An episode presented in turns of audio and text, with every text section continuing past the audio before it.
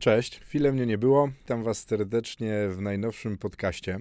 A dzisiaj będę opowiadać o mojej zmianie w myśleniu na temat biura w firmie. A dlaczego o tym? Bo pewne rzeczy dotyczące biznesu trzeba sobie po prostu przepracować samemu w głowie. I tutaj piszę samemu z takim uśmiechem i mówię z uśmiechem, bo to zazwyczaj nie jest samemu, tylko nauka jest impaktowa z uderzenia i bardzo bolesna. I ja mocno zmieniłem swoje myślenie w ogóle o, o posiadaniu biura z biegiem czasu i rozwoju w, w ogóle mojego mojej kariery zawodowej i prowadzenia różnego rodzaju firm. A posiadanie biura to taki jeden z paradygmatów, z którymi musiałem sobie poradzić sam. I z tą potrzebą posiadania biuro, po, potrzebą tak silną, że razem z Maciejem, moim wspólnikiem, z którym pracuję już od 7 lat, e, dorobiliśmy się w pewnym momencie czterech pięter w, ka w kamienicy, zaadaptowanych na nasze przestrzenie biurowe, gdzie mieliśmy takie nasze królestwo, którym trzeba było zarządzać, którego trzeba było pilnować, trzeba było o nie dbać, ale przede wszystkim to, czego ja się nauczyłem, to to, że biura nie robią pieniędzy. Jak bardzo bym sobie tego nie racjonalizował, to biuro nie generuje zysku, no chyba, że jesteśmy jego właścicielem i je wynajmujemy i ono robi na, dla nas kasę poprzez wynajem,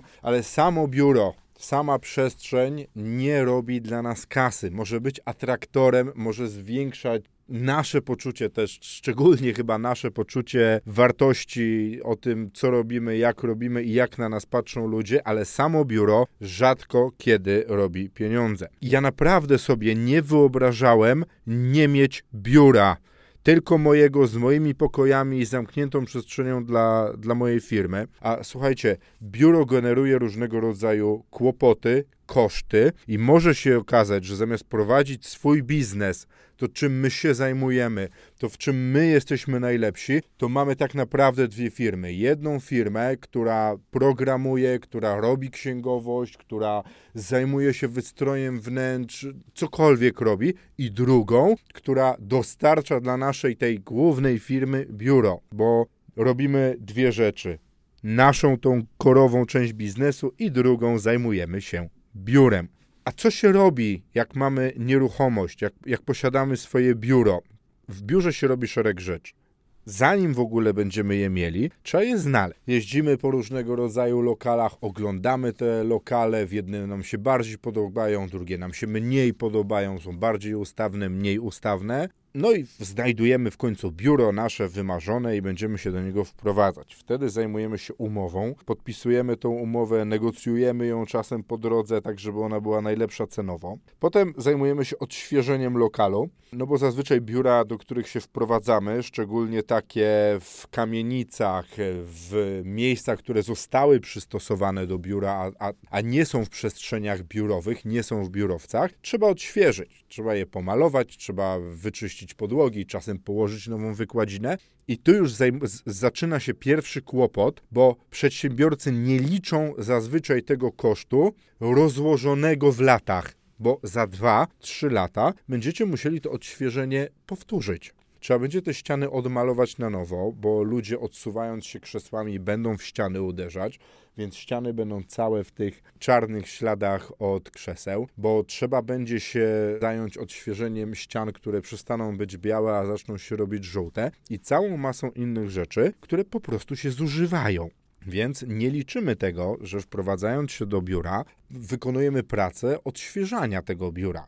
Później będziemy musieli kupić meble. Biuro trzeba umeblować, meble trzeba kupić. I z meblami jest taki kłopot, że jak już nabędziemy meble, to później, na przykład zmieniając biuro, trzeba będzie te meble przewieźć, albo trzeba będzie te meble gdzieś składować. Ja po naszym poprzednim biurze mam cały garaż u mamy zawalony meblami, które powoli wysprzedaję, a też nie mam się czasu, żeby tym zająć i, i, wszystkie naraz e, upłynnić, więc one sobie tam stoją, bo nam ich dużo zostało i wyprowadzając się z tamtego biura, no głupio, szkoda nam było je wyrzucić i zadziałał klasyczny sentyment, więc posiadam trochę mebli, tak teraz już garażowych, które sobie czekają na lepsze czasy, ale tak naprawdę zbieram się, żeby się ich pozbyć. Ale meble będą nas kosztować. Albo możemy podjąć decyzję co do mebli, bo możemy sobie kupić stoły białe Ikei za 100 zł netto i mieć biurka, które spełniają swoją funkcję, ale możemy możemy też chcieć mieć e, meble designerskie, które będą tak samo blatem płaskim, na którym się składzie rzeczy, ale będą kosztowały po 1000 zł za, za biurko albo i więcej. A potem, jak będziemy się gdzieś wynosili, to zostaniemy z meblami za kafla za sztukę. No ale tak się zdarza.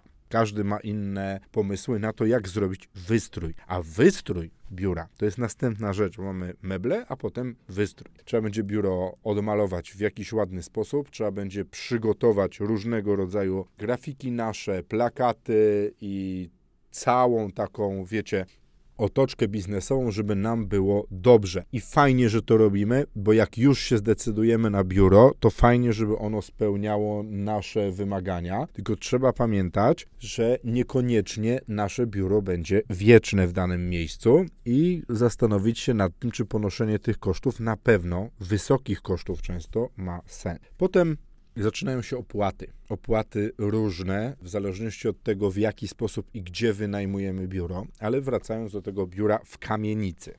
Nie? Mamy biuro w kamienicy i ktoś nam dostarcza tylko powierzchnię. Czyli wydaliśmy pieniądze na odświeżenie lokalu, wydaliśmy pieniądze na meble, wydaliśmy pieniądze na wystrój. To są takie koszty, które już są poniesione. Powinniśmy je sobie rozłożyć w cyklu takim, jak uznamy, że będziemy robili następne odświeżenie. Na dwa, na trzy lata, po miesiąc odkładać na to kasę. Większość ludzi tego nie robi. I teraz zaczynają się inne koszty.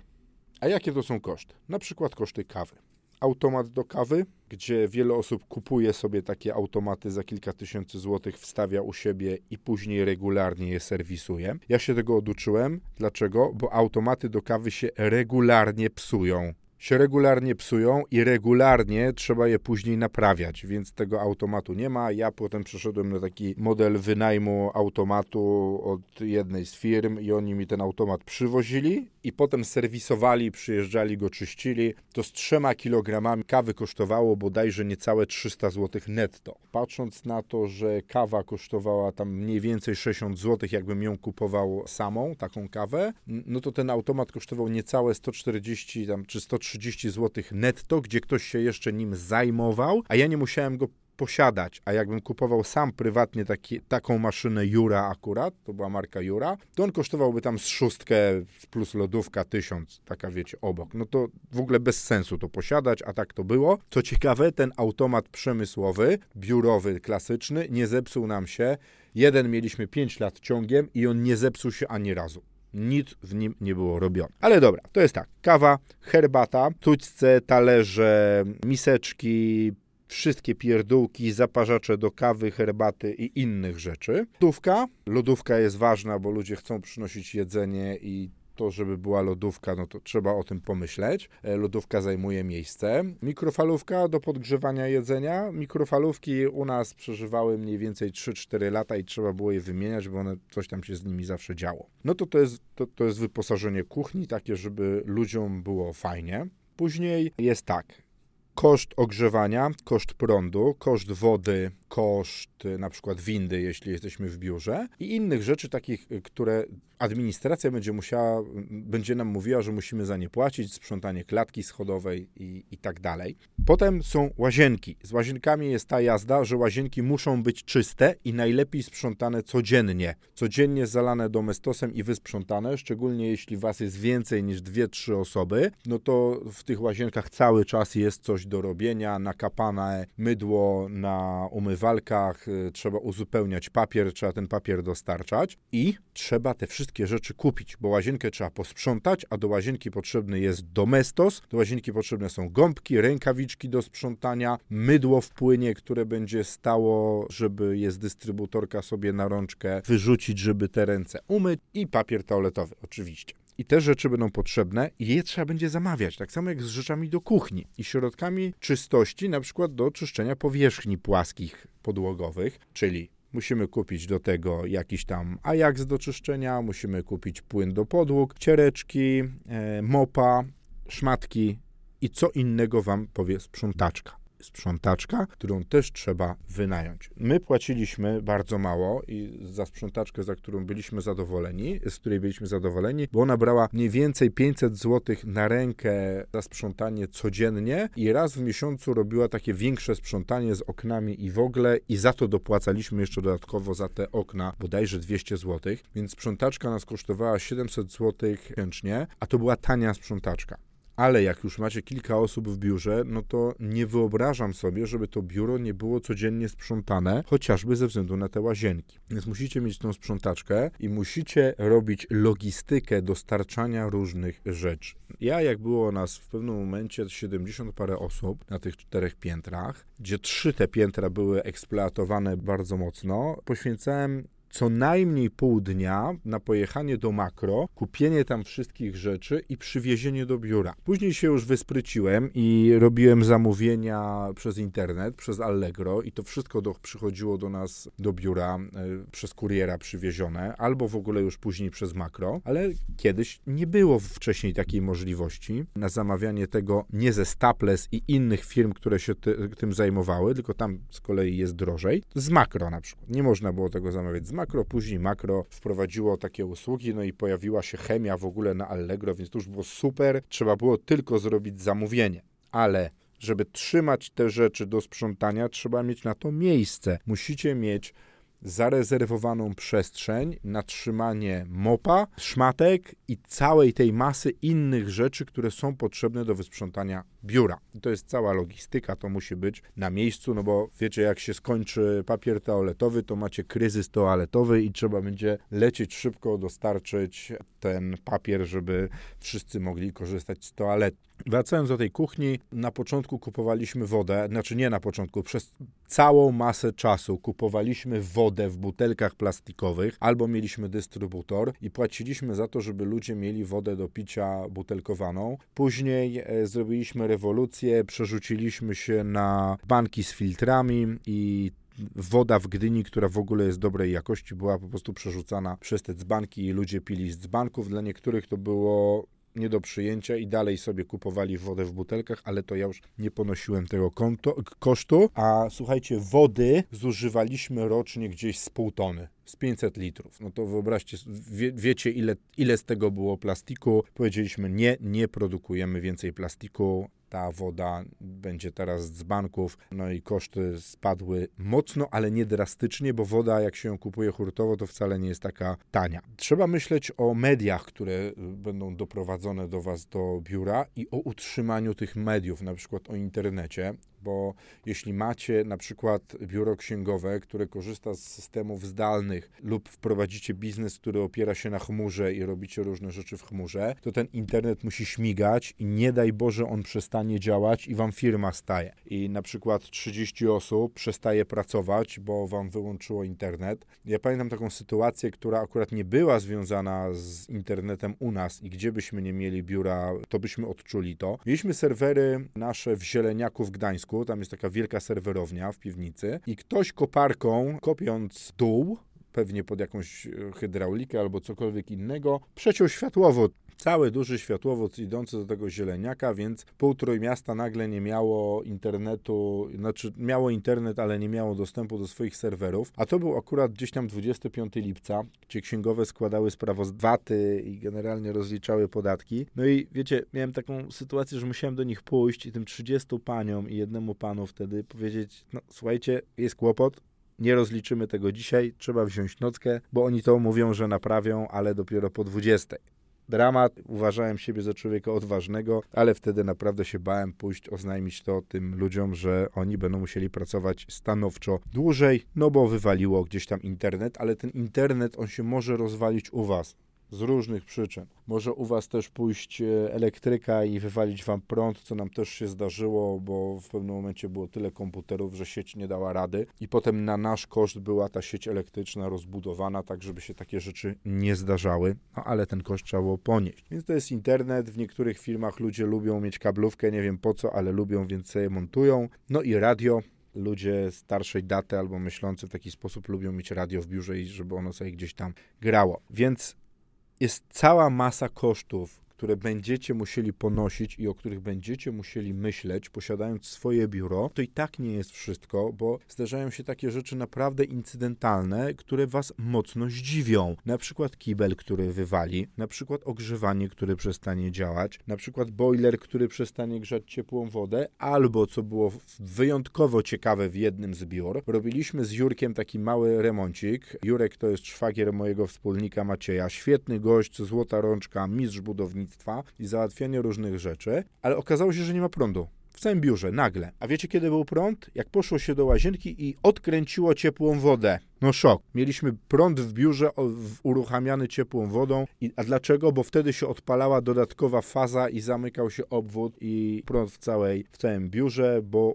ta, ta normalna faza w skrzynce poszła, poszedł korek, który był na liczniku, wiecie, tym od energii, więc oni musieli przyjechać to zrobić, a do tego czasu leciała cały czas ciepła woda. Ale tak prąd odkręcany kranem w biurze to był dla mnie hit. No i co jeszcze w biurze? Biuro trzeba ubezpieczyć. OC od tego, żeby komukolwiek, jak, jak, komuś coś się stanie w waszym biurze, żebyście wy za to nie odpowiadali, tylko ubezpieczalnia. Od tego, że jak spłonie z waszej winy albo pracowników, albo kogokolwiek, to żeby ktoś za to zapłacił. No i jeszcze, żeby was ktoś przypadkiem nie okradł a bardziej jak was okradnie, no to żeby, był, żeby było zapłacone y, z OC z ubezpieczalni za te szkody. Trzeba montować zamki, trzeba tych ludzi jakoś wpuszczać, trzeba na przykład jak macie sekretarkę, to żeby nie chodziła do otwierania drzwi to trzeba zamontować zamek elektryczny, co kosztuje tam z 1000 zł i tak dalej. Takich kosztów się mnoży. Dlaczego ja o tym mówię? Tych kosztów nie liczymy później, zazwyczaj w koszcie istnienia naszej firmy. Uznajmy, że one są incydentalne i one się pojawiają i potem o nich zapominamy, a te koszty niestety cały czas się pojawiają, jeśli mamy swoje biuro, swoje wynajęte, takie, którym wiecie, trzeba się wszystkim zajmować na naszej głowie. Dlatego wynajmując biuro, nieruchomość, musimy zwrócić uwagę na co się decydujemy. Często patrzymy tylko na koszt wynajmu plus opłaty, bo tanie to biorę, tylko czy przypadkiem tego, co oszczędzamy, nie oddamy później w obsłudze biura i w poświęconym czasie, bo tego to już w ogóle większość ludzi nie liczy ile czasu poświęcamy my, właściciel firmy, na obsługę tego biura. I pół biedy, jak już doszliśmy do momentu, w którym mamy pracownika, który będzie się tym zajmował i będzie to robił i tą pracę będziemy kupowali powiedzmy za dziesiątki złotych za godzinę, a nie za setki, tak jak jest zazwyczaj warta praca y, przedsiębiorcy, ale nie liczymy tego, ile my, właściciel firmy, musimy poświęcić na ogarnianie biura, bo ja w pewnym momencie policzyłem, że w niektórych miesiącach to był tydzień pracy nad różnymi rzeczami związanymi z biurem, z negocjacjami, z zajmowaniem się tym, żeby to biuro istniało, albo gdy coś wybuchło, żeby ogarnąć, żeby z powrotem działało. I to się tam wydaje godzinka, dwie, trzy, ściągnąć ślusarza, zamek się rozwalił, ktoś złamał klucz w tych drzwiach i tak dalej, i tak dalej, a to naprawdę poświęcało czas. No bo wiecie, te wszystkie rzeczy trzeba samemu zorganizować te wszystkie wymienione, zatrudnić sprzątaczkę, dostarczyć środki czystości, zadbać o to, żeby była kawa, a z tymi sprzątaczkami to jest tak, że one są dzisiaj, jutro się zwalniają, trzeba zrobić nową rekrutację, wdrożyć kogoś do biura, podpisać z nią umowę o zachowaniu poufności, no bo ona będzie patrzyła przecież na dokumenty, które są w tym biurze nieschowane i tak cała reszta. A tak naprawdę możemy problem biura rozwiązać na trzy sposoby. Pierwszy, można mieć swoje biura, w których wszystkim się zajmujemy, ale swoje na zasadzie my wynajmujemy biuro i wszystkim się w nim zajmujemy, albo jesteśmy właścicielami tego biura i wszystkim się w nim zajmujemy. To sposób wynajęcia, czyli posiadania można załatwić na różne sposoby, ale pierwsze to my wszystko w nim robimy. Drugi, możemy mieć biuro, w którym mamy przestrzeń zamkniętą dla nas, ale tym wszystkim zajmują się administratorzy. To są zazwyczaj biura klasy A, takie jak Olivia Business Center, jak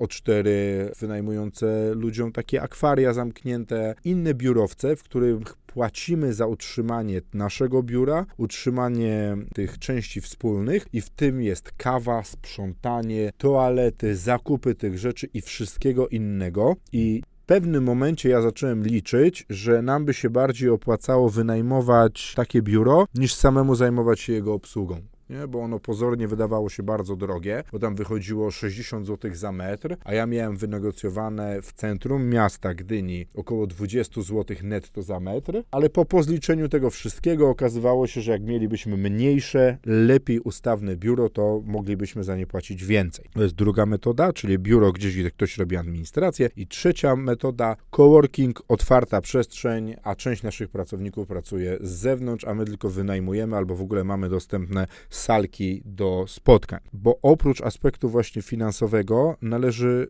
wziąć pod uwagę to zajmowanie się biurem i ogarnianie tego wszystkiego. Ale jak już jestem przy aspektach finansowych, to należy wziąć jeszcze pod uwagę jedną rzecz: możliwość spotkania z innymi biznesami. Bo w naszym zamku, składającym się z czterech pięter, czułem się w pewnym momencie jak księżniczka, księżniczka, fantastyczna księżniczka, mamy swoją wieżę i jest super księżniczka, książę, ale zamknięci w wieży. Co prawda, mieliśmy wszystko dla siebie, te piętra, te biura, ten wystrój, to wszystko, ale byliśmy zamknięci. A dlaczego? Bo tam nikogo nie spotykaliśmy incydentalnie, żadnych innych przedsiębiorców, którzy by po prostu byli naokoło, a nie tylko przyszli do nas. I to była dla mnie największa zmiana po przeniesieniu się do otwartej przestrzeni w strefie Startup Gdynia i regularnym bywaniu w coworkingu O4. Oba te miejsca bardzo polecam. Oba te miejsca mają różnych odbiorców u nas w Trójmieście, ale my bywamy w obu, bo i tu, i tu mamy klientów i jest nam fajnie i dobrze. Tą zmianą największą to są ludzie. Tu są wszędzie ludzie i oni do tego robią swój biznes. I dla mnie naprawdę ta zmiana była niesamowita. Na nich się wpada, z nimi można pogadać o tym, co oni robią, co my robimy i można z nimi stworzyć coś razem. Dla wielu z Was może nie jest to nic odkrywczego na zasadzie, o, to Sekorycki teraz odkrył Amerykę. Nie? Dla mnie tak, dla mnie to była zmiana. Dla mnie jest takiego gościa, który musi mieć swoje biuro, zamkniętą enklawę swojego biznesu, przeniesienie się tutaj po sprzedaniu naszej bo my się przenieśliśmy po tym, jak sprzedaliśmy naszą firmę, tamtą poprzednią, to są ogromne zmiany, bo w takich miejscach jak to, gdzie na jednej przestrzeni, ale w ogóle w całej okolicy jest duża agregacja firm, pojawiają się okazje biznesowe, a dla nas wymierne. My w samym styczniu mamy dwa lidy, nad którymi teraz pracujemy, a przypomnę, my sprzedajemy usługę premium. Wiecie, póki co sprzedaż firm nie jest usługą powszechną jak spożywka, a pomimo tego tutaj wpadając na ludzi i mówiąc o tym, co robimy, spotkaliśmy ludzi, którzy nam przekazali dwa lidy. Dla nas bomba. Z naszą zmianą, nabycie tutaj na tej przestrzeni i korzystanie z salek, utopiłem jeszcze kilka innych paradygmatów. Na przykład ten, że część zespołu pracuje zdalnie, bo kiedyś myślałem, właśnie miałem taki paradygmat, że wszyscy muszą być w biurze, na miejscu, pracować na dubskach i robić te roboczo godziny w robocie, a teraz ci ludzie, którzy pracują zdalnie, a większość pracuje zdalnie i wychodzi im to świetnie. Nazwyczajniej nikt nie zwraca im dupy i nie muszą tracić czasu, żeby przyjeżdżać do biura, a w niektórych wypadkach dla naszych pracowników to była godzina jazdy, rozumiecie? 22, 20 dni pracy w miesiącu, dwie godziny codziennie na jechaniu, to jest 40 godzin pracy. 40 godzin, ale nie pracy, 40 godzin życia tych ludzi nie? że oni teraz mogą robić cokolwiek innego. Dla mnie zmiana ogromna, ale ja musiałem sobie sam z tym w środku poradzić. Co prawda, ja, ja dbam o socjalizację wewnętrzną tych, tych wszystkich osób, które z nami pracują. Paulina od marketingu bywa, bywa u nas w biurze co tydzień, rozmawiam z nią co tydzień, spotykamy się, gadamy. Zresztą spotykamy się co dwa tygodnie i wszystko jest spoko, ale to robimy nie na zasadzie wymuszonego spotykania, tylko fajnie spotykamy się raz co jakiś czas, żeby sobie na siebie popatrzeć, pogadać, dowiedzieć co u nas, spytać o dzieci i całą resztę tego, co się dzieje a przez resztę czasu ludzie pracują w domu. Ja jestem prawie codziennie w tym biurze, o ile nie wyjeżdżamy gdzieś na wystąpienia, których ostatnio jest wysyp i tak naprawdę jest jedno, dwa w tygodniu. I ja lubię przychodzić do biura, ja lubię sobie rozdzielić ten czas pomiędzy pracę w biurze i dom, ale Maciej na przykład, mój wspólnik, pracuje jeden, dwa dni z domu i jest mu też dobrze. Ja nie mogę tak robić jeszcze z jednej przyczyny. W domu mam półtora rocznego Stasia i nawet jak się zamknę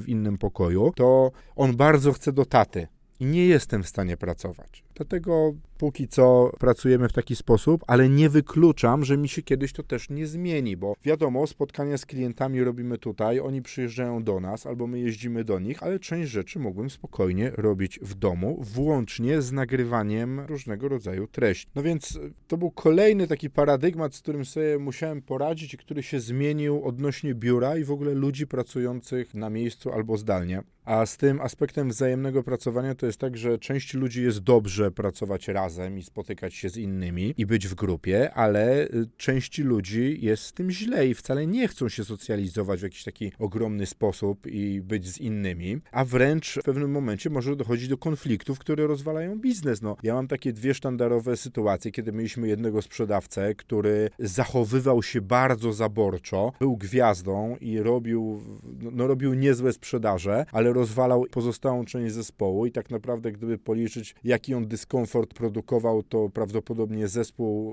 y, robiłby tyle samo albo więcej pieniędzy, gdyby go nie było. I wcale nie było dobrze, jak on bywał na miejscu. To pierwsze. A druga rzecz, jak zarządzałem księgowością, gdzie było niecałe 30 księgowych albo 30, to potworzyły się plemiona bo jedne panie się lubiły, inne się nie lubiły i powstały takie trzy grupy, które ze sobą rozmawiały, nie rozmawiały, się konfliktowały i trzeba było poświęcać czas, dosłownie robić robotę HR-ową nad układaniem pomiędzy nimi relacji, tłumaczeniem, że to, to macie ze sobą współpracować, że to jest dobre, robicie jeden cel i tak dalej. No, tak ludzie mają, że od pewnej wielkości e, tworzą się plemiona, które ze sobą konkurują i wcale nie ułatwia to pracy i trzeba poświęcać energię na walczenie z nimi. I w tej chwili ja układając na przykład nową firmę księgową, absolutnie robiłbym ją e, tak, że większość pań albo panów, którzy będą w tej księgowości, e, może pracować zdalnie, wcale nie musi przyjeżdżać do biura, bo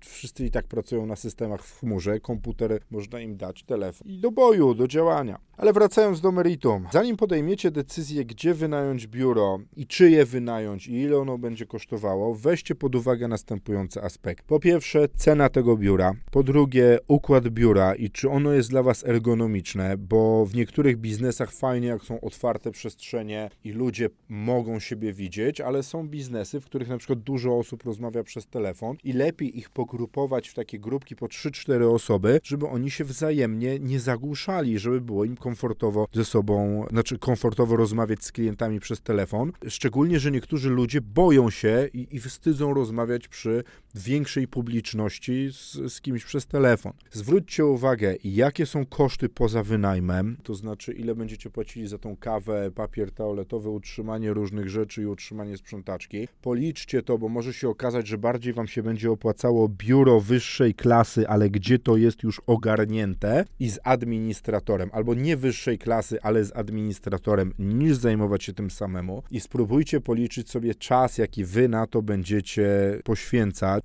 w którym będziecie odpowiedzialni za utrzymanie tego biura, bo to, na, to będzie miało miejsce, tym będziecie musieli zarządzać i, i spróbujcie go policzyć. Doświadczonemu przedsiębiorcy, który przerobił już kilka swoich siedzib, przyjdzie to z większą łatwością, chociaż też nie zawsze będzie to takie wymierne do, do, do policzenia dokładnie liczbami. Zwróćcie też uwagę na lokalizację, ale nie tylko patrząc z punktu widzenia waszych klientów, czy będzie łatwo klientom dojechać, ale również z punktu widzenia pracowników, czy łatwo będzie im dojechać do was do biura, czy nie będziecie sprawiali im kłopotu w ogóle w transporcie. I zauważcie, że czasy się zmieniły, teraz jest coraz bardziej rynek pracownika. W Gdyni bezrobocie jest tam niecałe 3%, w związku z czym wcale nie jest łatwo znaleźć pracowników i będą oni brali to pod uwagę. A jeśli ktoś ma spędzać dziesiątki minut na transporcie w jedną stronę, to zacznie brać to pod uwagę, czy mu się opłaca u was pracować, bo ludzie coraz więcej sobie liczą za swój czas i są coraz bardziej świadomi tego czasu, który poświęcają. Dlatego ta lokalizacja jest z dwóch przyczyn ważna, ze względu na to, czy klientom będzie łatwo dojechać i wam będzie łatwo dojechać, ale pamiętajcie, ja nie mówię tutaj o biznesach, gdzie musicie mieć halę produkcyjną i ją postawicie tylko i wyłącznie na peryferiach miasta, gdzie musicie mieć plac, żeby móc e, postawić wasze tiry, ciężarówki albo jakiś inny ciężki sprzęt. To są inne sytuacje. Ja opowiem opowiadam o rynku usługowym głównie, bo wiadomo, że są biznesy, których nie przetrwamy bez lokalizacji, która będzie zapewne poza miastem. My w Gdyni mamy ten plus, że z centrum miasta do portu autobusem jest 15 minut i w ogóle do, do takiego centrum, no powiedzmy, firm przemysłowych jest naprawdę jedzie się niedługo, więc u nas jest komfortowo, ale są miasta, gdzie z centrum, żeby dojechać do takich regionów, jest y, dużo więcej czasu trzeba poświęcić na to. Kolejną rzeczą jest możliwość rozrostu o kolejną powierzchnię lub możliwość tej powierzchni zmniejszenia. Posłuchajcie, jeśli wybierzecie sobie na przykład biuro 200 metrów, kamienicę, to nikt wam nie pozwoli płacić za mniej, kiedy wam przestanie iść w biznesie. Wtedy będziecie musieli się ratować na przykład pod najmem tej nieruchomości i nam się to wydawało jako świetny pomysł, że kurde, my tą powierzchnię podnajmiemy, podnajęliśmy ją dwóm firmom i, i fajnie, bo oni nam płacili, ale dla nas to był kolejny kłopot. Ja pierdzielę, ja sobie z biznesu, w którym robiłem doradztwo biznesowe i później już sprzedawałem firmy, zrobiłem jeszcze biznes dodatkowo polegający na podnajmie nieruchomości i zarządzaniu tą nieruchomością, bo póki w waszej firmie odpowiadacie za to, czy jest ta seraj taśma, czy wszystko jest na miejscu, czy jest kawa, woda, mydło i tak dalej, to jeszcze sobie poradzicie, bo waszym pracownikom to wytłumaczycie, bo oni są z wami, oni też często wierzą w waszą misję i będziecie sobie razem pracować, ale jak inne firmy u was podnajmują, to wy, to, to, to, nie będzie litości z ich strony. To jak coś nie będzie działało, to oni wam po prostu powiedzą, że nie zapłacą za tą część za abonament, za ten, za wynajem, to będziecie musieli płacić jakieś kary, które umowne, które oni nam tam wrzucą, albo w ogóle będzie kwaśna atmosfera, bo jest niezrobione. Więc jak będziecie mieli za dużo powierzchni, to może być tak, że ktoś wam nie pozwoli płacić za mniej, albo będziecie sobie dorzucali roboty, podnajmując to komuś. To jest pozornie fajne rozwiązanie, ale jeśli musicie administrować tym, to może wcale to nie wyjść fajnie. No i ostatnią rzeczą, o którą pomyślcie, o której ja uważam, że powinniście pomyśleć, to jest, czy jesteście w miejscu, w którym spotykacie inne biznesy. Dla niektórych to nie będzie ważne, tak jak mówiłem wcześniej, bo możecie mieć biznes, który działa tylko na klientach zewnętrznych, ale jeśli robicie usługi dla polskich przedsiębiorców, to jest usługa bardziej masowa albo w ogóle taka, że każdy może jej potrzebować, tak jak nasza sprzedaż firmy, nasz handel spółkami, to dla nas jest świetne to, że my możemy spotykać innych przedsiębiorców w miejscu, w którym się obecnie znajdujemy. I to, że wbywamy w miejscach, w których są inne biznesy, wpadamy na innych ludzi, wpadamy na innych przedsiębiorców, rozmawiamy razem, pomagamy sobie, ktoś nam coś daje, my dajemy komuś innemu, pożyczamy sobie nawet taki sprzęt do nagrywania, nawet pokazujemy, jak robić podcasty, jak robić pewne rzeczy, wymieniamy się usługami, ale też dajemy sobie przysługi, które później wracają. Zwróćcie na to uwagę, patrzcie na to, czy jest inny biznes i czy będziecie mogli spotykać inne firmy, w których jesteście. Życzę Wam powodzenia, zastanówcie się nad tym, czy Wam jest potrzebne takie biuro, jak macie do teraz, albo jakim, jakie sobie zawsze wizualizowaliście. Może się okazać, że tak jak ja, przejdziecie zmianę w tym myśleniu i okaże się, że dla Was nie jest wcale potrzebne posiadanie czteropiętrowego zamku i królestwa, ale możecie się świetnie czuć w kołorku z salami spotkań z innymi ludźmi i w ogóle, w ogóle, że tu jest też fajnie. Trzymajcie się, cześć i do usłyszenia.